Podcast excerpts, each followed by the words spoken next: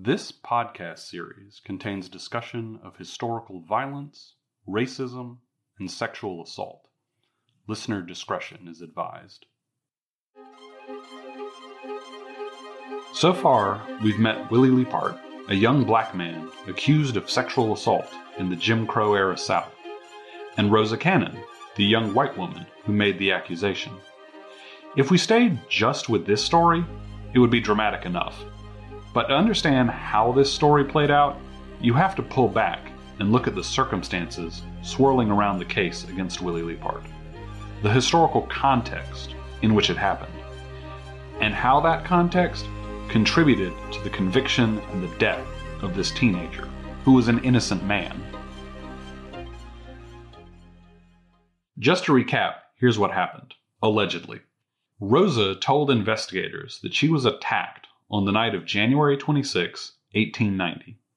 She and her brother Owen were inside a home in the Main Street area of Lexington, South Carolina, when a black man neither of them had ever seen before, who called himself Bailey from Columbia, climbed through a window. He asked for food, demanded money, and then physically attacked and allegedly raped Rosa Cannon as Owen ran for help.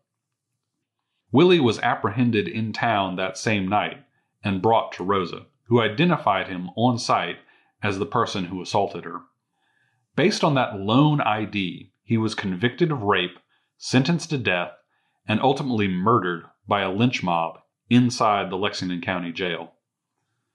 We've covered the details of the reported attack earlier in this series, but a different dimension of this story unfolds when you dig deeper into the circumstances leading up to it and learn more about another character in this story and where he stands in this small town. At the time of the alleged attack, Rosa and her brother Owen were babysitting the young daughter of a prominent and controversial couple in Lexington, Simeon and Martha Ann Corley. Rosa came from a family of mill workers from an even more rural part of Lexington County. But here she was, living in the Corleys' fine antebellum home in Lexington, acting as a kind of nanny to their children. By 1890, Simeon Corley was something of an oddity in Lexington.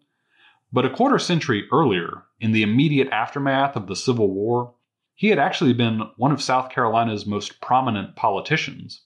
Corley had been a Republican Reconstruction era congressman before the Civil War. This is Michael Burgess, the history teacher at River Bluff High School who researched Willie Leapart's lynching and found some uncomfortable suggestions in the way the case was written about at the time. Here's how he describes Simeon Corley. He was an unusual guy in that he was a unionist, which, which maybe is not unusual, was an abolitionist, which is more unusual for being in Lexington, South Carolina before the Civil War but he was also a vegetarian, which is very, very unusual. Corley might have been unusual in the pre Civil War South, but his political convictions became important in the period after the Civil War. After the defeat of the Confederacy, South Carolina was occupied by the Union Army. The former slave owning elite, long allied with the Democratic Party, lost its grip on power during the post war Reconstruction period newly freed enslaved people, who at this point made up a majority of the state's population, were guaranteed the right to vote by the 15th Amendment. It was a radically changed, in fact, almost completely inverted political situation from just a few years earlier. Those changes empowered Republicans like Corley, who would serve in Congress in the late 1860s.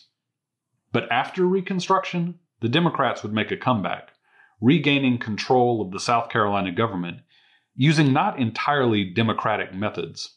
We'll get to that shortly. But by this point in 1890, with the Democrats having regained control in 1876, Corley is still roughly involved in Republican politics, but will never hold an office. And the first question, and still remaining a question, if our audience wants to be interactive, is we're not real sure why Rosa Cannon and her young brother Owen had come to stay at the Corley house at this time. I'm glad Michael is inviting the audience to interact here But we're going to get into why Rosa Cannon may have been staying with the Corleys before the alleged attack, and why it may suggest an alternative explanation for the story she told. I'm Bristow Marchant, a reporter for the state newspaper in Columbia, South Carolina, and this is The Wrong Walk Home The Lynching of Willie Leapart, a podcast from McClatchy and the state about a long ago crime from a dark period of American history that's not so much a mystery as to who committed the murder, but why the murder played out the way it did.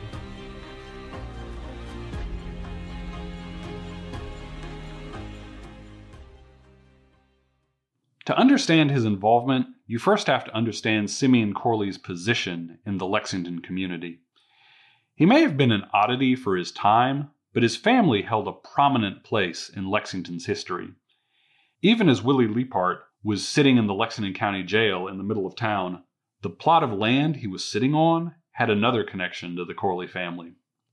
So Barbara Corley deeded this land for the town, and she was married to sort of the original founding Corley of, of Lexington.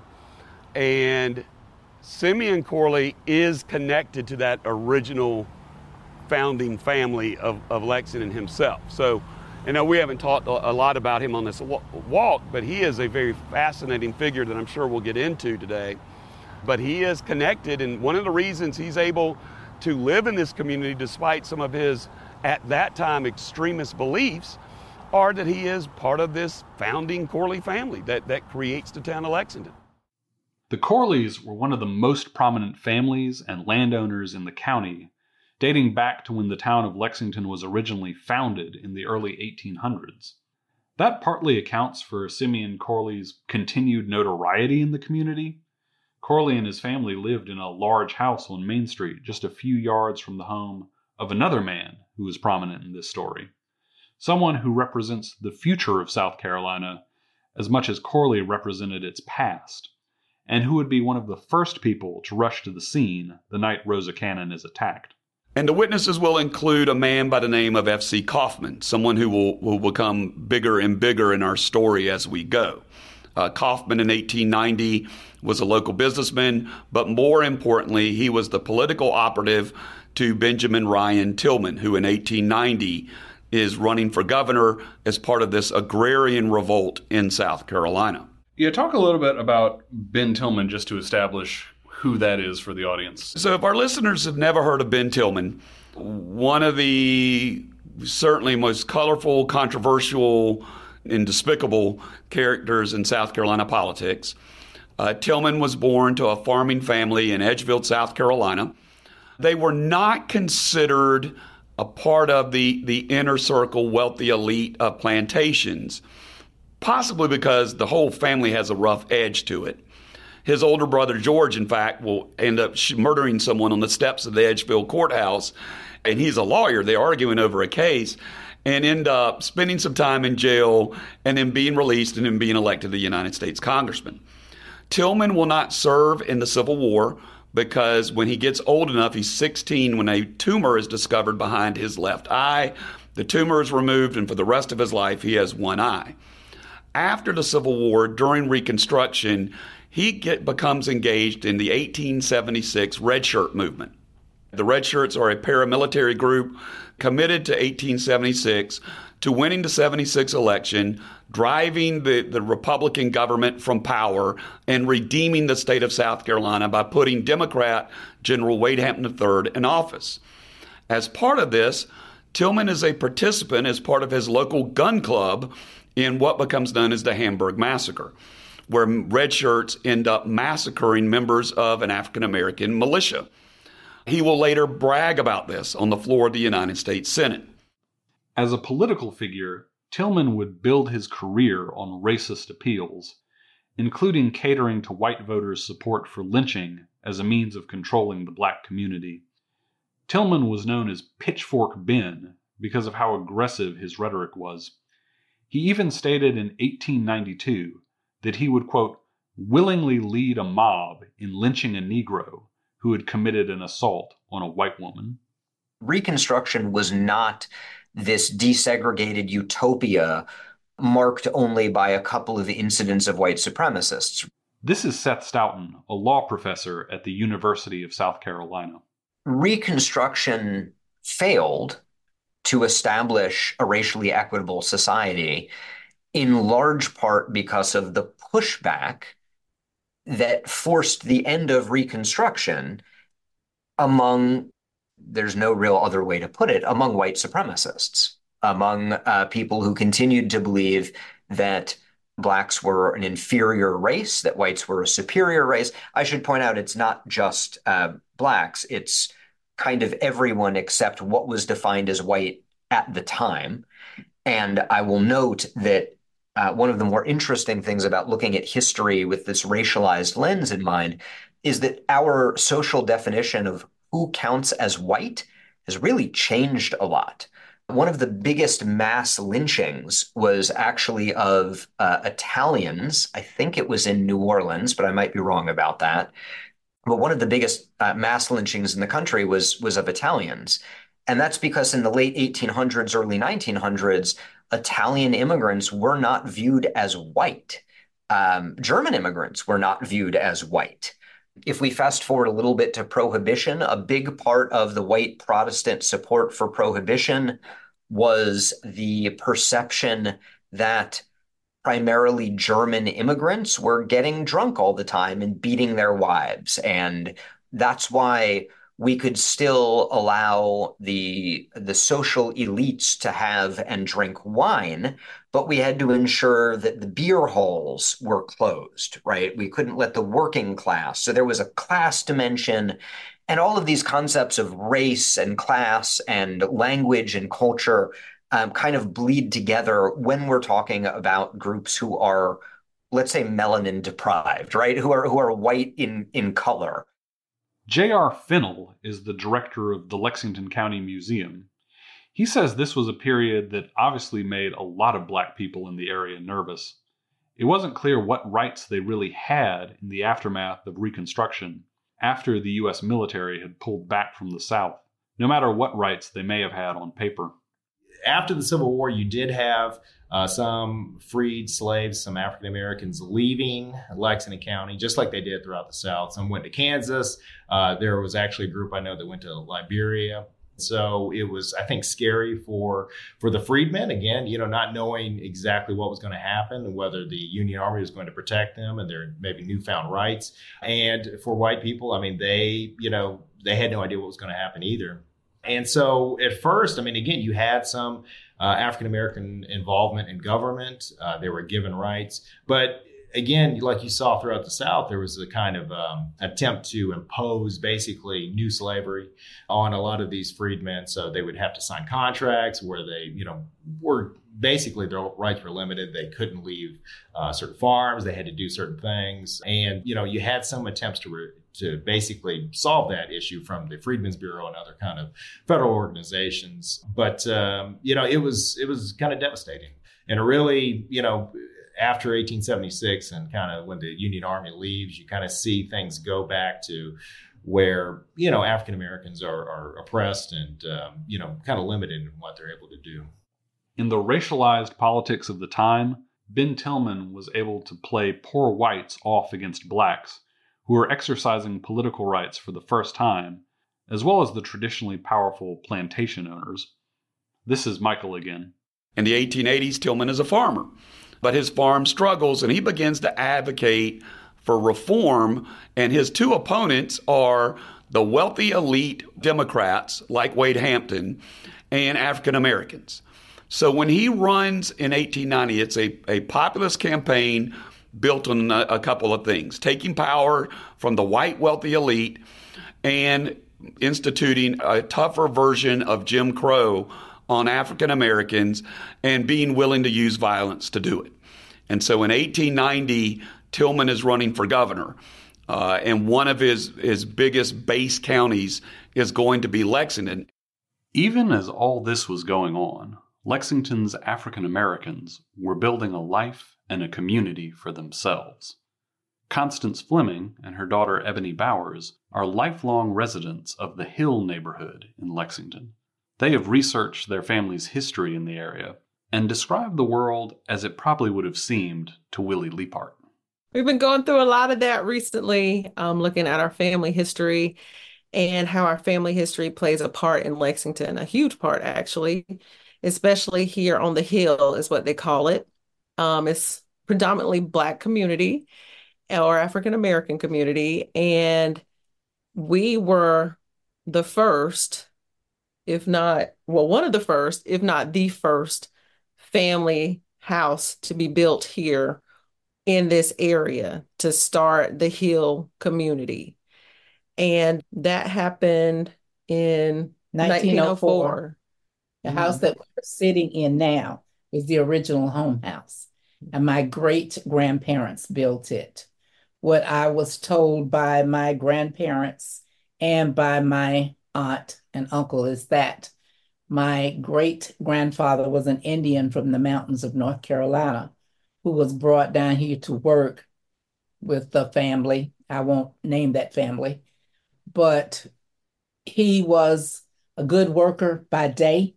But if something happened by day that he didn't agree with, he was always available to straighten it out at night.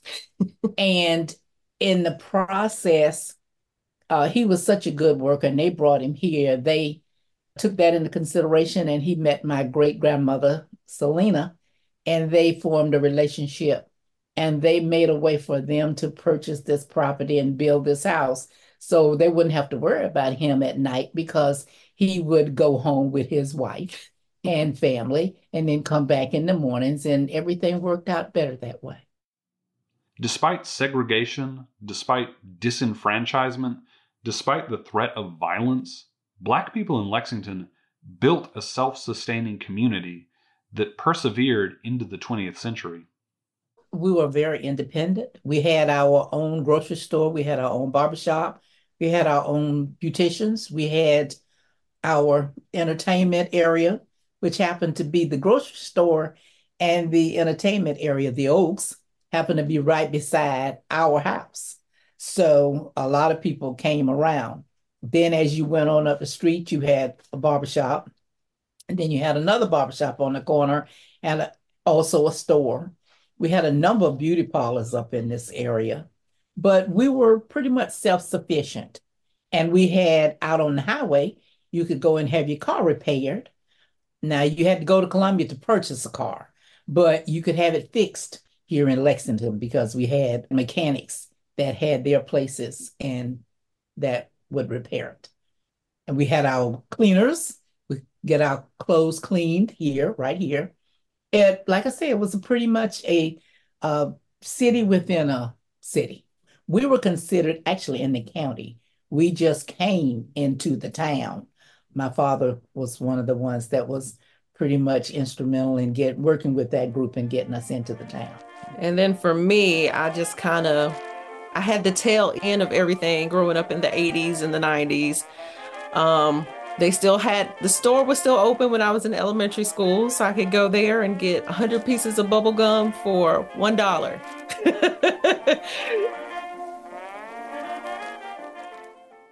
Let's go back to Benjamin Tillman.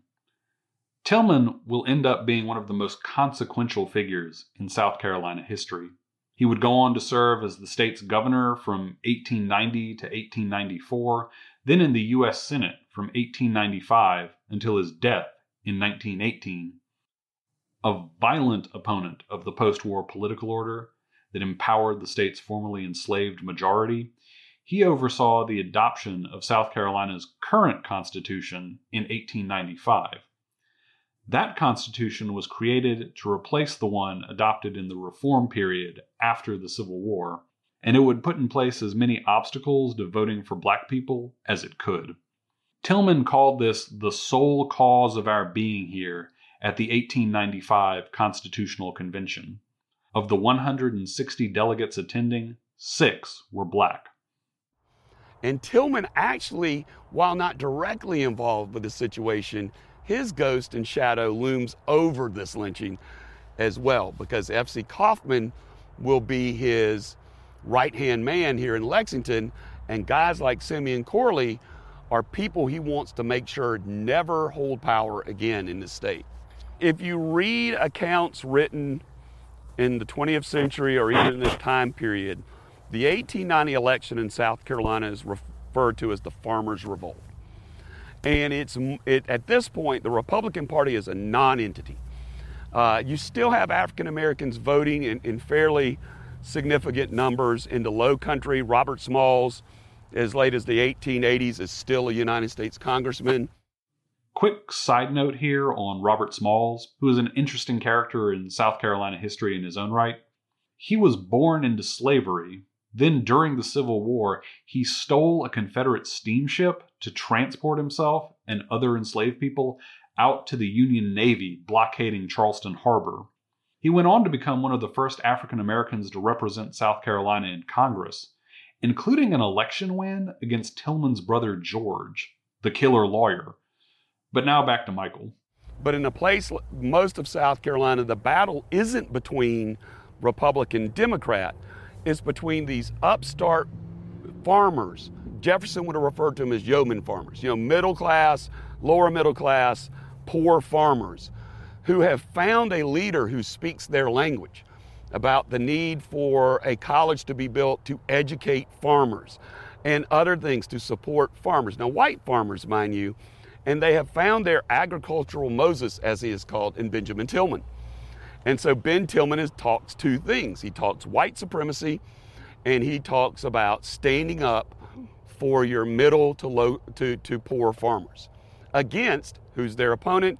The wealthy conservative traditional elites, men like Wade Hampton, who was elected governor in 1876, uh, men like Governor John Richardson, who's in power at this time, or men like Judge William H. Wallace. They are all considered conservative elites, and that if you leave them in power, they are going to continue to ignore and oppress white farmers. So you have this socioeconomic battle where one side is being led by Tillman and the other side by these conservative elites who had served the state in the Civil War. But at this point, Tillman is, is running a populist campaign to dethrone them. All this is happening in our story. This mm-hmm. is also an election year, and Tillman is running for governor. Right. By, by May of 1890, he is already, already going to be the nominee of this populist faction of the Democratic Party. Literally, the battle is going to be the primary later in the summer. The general election in November is irrelevant because you're not going to have Republican opposition. So by this point, F.C. Kaufman, in his role as, for in our terms, a political operative for Tillman in Lexington, has ascended close to the height of, of where he's going to be on the on the socioeconomic and political food chain. Tillman remains a controversial figure in South Carolina today. In 2015, the state received national attention when it removed the Confederate flag from in front of the State House. That decision was made only after nine worshippers were murdered in an historically black Charleston church by a gunman motivated by a white supremacist ideology and hopes of starting a race war. 21 year old Dylann Roof has been caught in North Carolina. Attorney General Loretta Lynch confirms he is now in police custody. Police say Roof walked into the historic Mother Emanuel AME Church in Charleston last night, sat down for nearly an hour at a Bible study there, and then opened fire, killing nine people, six women, and three men. One of the victims, Pastor Clementa Pinckney, was a state senator serving in the State House where the Confederate flag flew. In the aftermath of that killing, South Carolinians decided they couldn't have that flag, which was waved by the killer in images online, stand in front of its seat of government anymore. While the decision to remove the flag was still controversial, it signaled a moment when South Carolina might move beyond its racial history. When the flag comes down, it it makes me realize that we all can change and make a difference. I would think about those who lost their lives. I would think about the tremendous opportunity we have to seize the moment that God has given all of us, not just some of us, black and white, regardless of gender, regardless of zip code. We all need to come together to make a difference so we all can live, work, and raise our children and live peacefully among ourselves. But a few yards to the side of where that flagpole used to be, still stands a statue of Ben Tillman, with a plaque at the base calling him, quote, the friend and leader of the common people, who, quote, taught them their political power and made possible for the education of their sons and daughters. But in 1890, all that is in the future. At this point in our story, Tillman is running for governor to replace incumbent John Richardson in the Democratic primary. He's seeking to shake up a political order that, at least on paper, still respects the rights black people won after the Civil War. Remember how much effort the white authorities in Lexington at the time put into preventing a lynching of Willie Lee Leapart to make sure he was tried, convicted, and executed according to the law? At that same time, F.C. Kaufman, the local political operative for the Tillman campaign, is concerned about winning votes for Tillman in the upcoming election. And simultaneously, he's also become one of the main witnesses against Willie Leapart. Kaufman was one of the main witnesses for the prosecution in the racially charged trial of a black man accused of attacking and sexually assaulting a white woman, exactly the sort of thing Tillman could make political hay out of for his gubernatorial campaign. It's not so much a conflict of interest as something Kaufman would have seen as one thing feeding into the other. Men like Governor Richardson, former Governor Wade Hampton, and Willie's trial judge, William Wallace, were committed to making the post war, post emancipation legal order work, if not in perfect racial equality, at least on paper. And because of that commitment, the legal appeal we talked about last time, filed by Willie's defense attorney, George Graham, seemingly created a real possibility that Willie could be granted a reprieve from execution and potentially a new trial where he could present the evidence exonerating him. Actors like Tillman and Kaufman were committed to tearing up that same legal order and eliminating what few rights someone like Willie Leapart might have had. Michael Burgess, the researcher who has delved so deep into the Leapart lynching case, believes there's a reason powerful people like Kaufman and Corley became so concerned about a young backcountry girl like Rosa Cannon.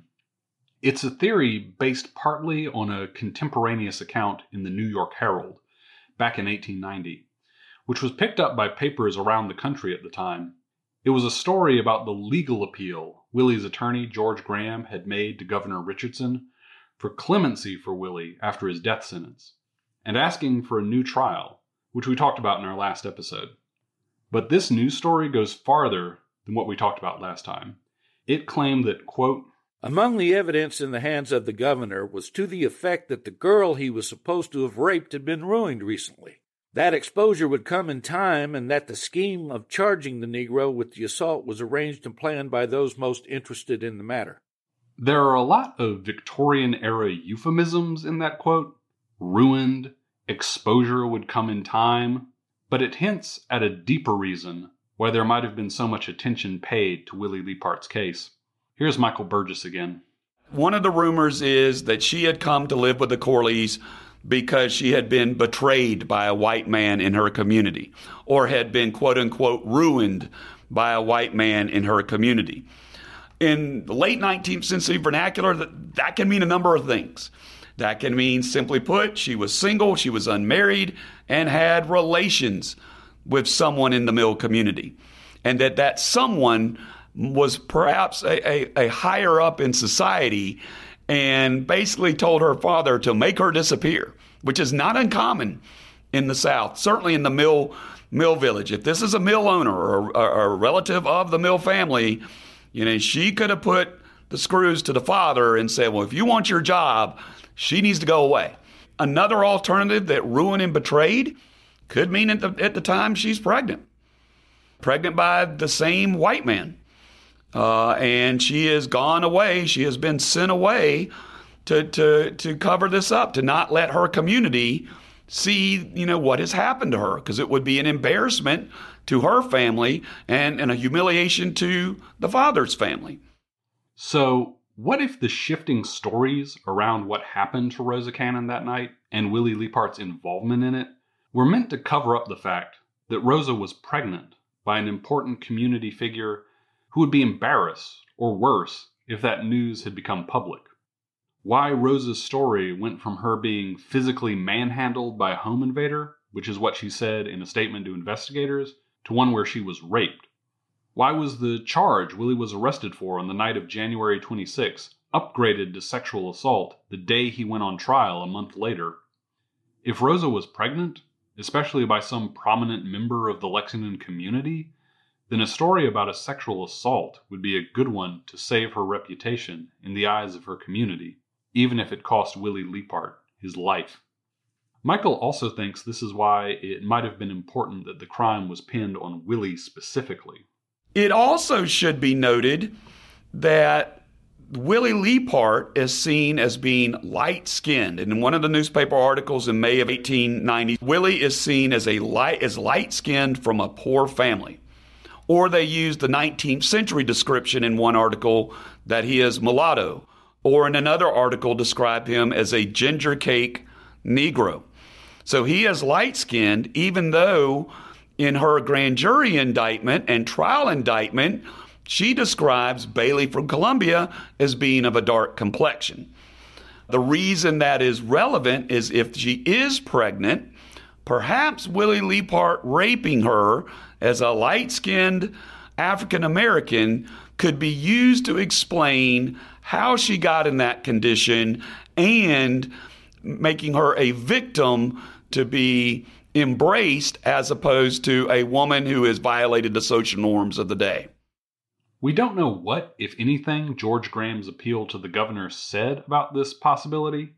U.S. Marshal W.J. Miller, who investigated the case on Graham's behalf, supposedly supplied the governor with copies of letters Rosa wrote to her family that cast doubt on her story, where she said she wasn't sure if Willie was the man who attacked her, and contradicted her claims to have been raped.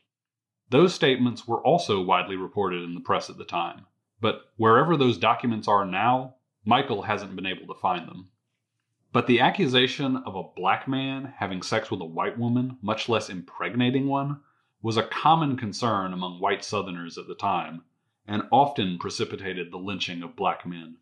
Jennifer Dixon McKnight, a professor of Black American history at Winthrop University, says concerns about this very intimate form of race mixing were at the forefront of the implementation of Jim Crow segregation during the period when Willie's case was playing out. By the time you get to the late 1800s, there are still laws on the books in many southern states and cities against the intermingling of races in terms of relationship or sex, right? And so those things are not only frowned upon, not just frowned upon, frowned upon not strong enough word. They are, uh, there's a, a vehement resistance to that kind of intermingling, but it's also illegal. So there's that part. But the other piece is there's this, you know, sort of unspoken racial etiquette that exists in the South, right? So things like black people aren't supposed to look white people in the face, right? You never look at a white person in the eye. And there is such thing during that time period as eye rape, right? Where a black man can eye rape a white woman. You don't hear about as much as black women eye raping white men, but certainly a black man eye raping a white woman. Is that um, a term that they actually used? The yes. eye rape? Eye rape. Yes. Yes. You know, there's that piece where there's a racial etiquette that involves not being able to look at white people and black people can't look at white people in the face. If a black person is approaching a white person or a white couple on the sidewalk, they know automatically to step off to the side and let them pass. Those types of things that we, you know, and addressing um, a white man or a white woman as ma'am and sir, regardless of their age. And so you might have an 85 year old black man referring to a five year old white child, a white male child as sir so all those things are part of racial etiquette of that time period, right? And so when you think about and, and eye rape is something that a number of white black men have been lynched for, right? Just looking at a white woman inappropriately. So what we also know though is that huh, people who live together intermingle. Period right? While we as a nation have implemented all of these laws and norms around race, that doesn't change how people interact and how they feel about one another, which means that people intermingle across racial lines all the time. If the plan was to protect Rosa Cannon's reputation, it would explain why such powerful people, with connections to South Carolina's top political circles, would have taken a special interest in her case, especially if the man responsible was also someone in a powerful position. Do you think this is why we might have prominent people like Corley and F.C. Kaufman are taking such an interest in in this case in particular? I, I think so. I, I think F.C. Kaufman's involvement interests me. Now he does live three or four houses down. His house still stands today. It's used as offices, but certainly his commitment to the Tillman campaign and Tillman himself play a part in this. Uh, it's interesting. Uh, Manuel Simeon Corley, right, you know, is involved. Is, but yes, I, I believe they are looking for a way to redeem this young woman. And whether they certainly I don't think they told her, okay, lie at the start, but they see this as an opportunity to explain things. That perhaps she made this story up because perhaps she's beginning to show. Uh, what's interesting is we have no record if a child was born or not born. But that, that really shouldn't be shocking because I doubt there would be any public mention of it. The really odd thing here is that someone with Corley's record, an opponent of slavery, and a supporter of African American civil rights, a Republican, when that was not a popular or expected position for a white Southerner to take, would end up involved in a setup that would ultimately lead to a lynching. But what is ironic in this correspondence from Rosa is she points the finger at Manuel Simeon Corley as the one that persuaded her that Willie Leapart was the guy, which we find and completely out of character for him. Remember, before the Civil War, he was an abolitionist. During Reconstruction as a congressman, he pushed not just for African American male suffrage, he pushed for universal suffrage. But I think the Southern Code of Honor stands out more for him. That that if she had recanted her statements, that it would have reflected poorly upon him. And therefore, even though he is sort of an odd leader in the community, uh, he is still a, a, well thought of figure uh, in the town of Lexington. If it really was all a setup, a plan to deflect attention and blame from an unwanted pregnancy, then Willie was the fall guy, someone who may have just been in the wrong place at the wrong time and forced to play a part that turned out to be fatal. If the crime was pinned on Willie and he was sent to his death for raping Rosa, then any pregnancy could be explained to the Lexington community without anyone asking awkward questions. But then came George Graham. The evidence he and W.J. Miller uncovered was enough to convince Governor Richardson to postpone Willie's execution date. Now it looked like the plan might fail. Willie Leapart might even get a new trial and be exonerated. Then all those awkward questions might come back up, with potentially explosive consequences. That couldn't be allowed to happen. That's when F.C. Kaufman, one of the original witnesses at the scene of the crime, would take it on himself to make sure the case was closed, once and for all. Next time on The Wrong Walk Home. My wife and daughter commenced to holler, got real excited, and said, Don't hurt him. For God's sakes, let me out of here unless you want to kill two men. Five men successively attempted to enter the cell and were cracked over their heads. In fact, the mob is loud. They are not being secretive about this. I found him lying in the Lexington County Jail, flat on his back, dead. As soon as he opened it, I said, Gentlemen, if you are through with me, let me out. I'm Bristow Marchant.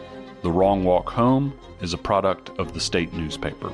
It's produced by Loumay Alesali, Jennifer Molina, Hrisanthi Pickett, Kata Stevens, and Joshua Boucher. Special thanks to Don Blount. For lots more on this story, visit thestate.com slash Leapart. If you have more details on Willie Leapart's life, death, or descendants, email me at bmarchant at thestate.com.